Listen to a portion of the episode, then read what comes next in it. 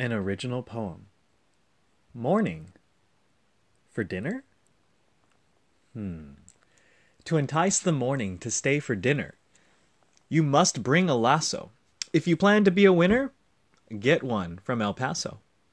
In the dawn, light is just creeping in. The day is blooming and the flowers are beginning.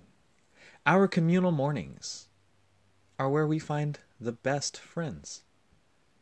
The dawn pervades us with truth before being adulterated by the day's experience.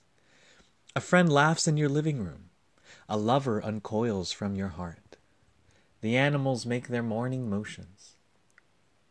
To stretch the morning to evening is the testament of each day. A morning filled with mindful gratitude will reach the evening. To entice a morning to last forever? Hmm.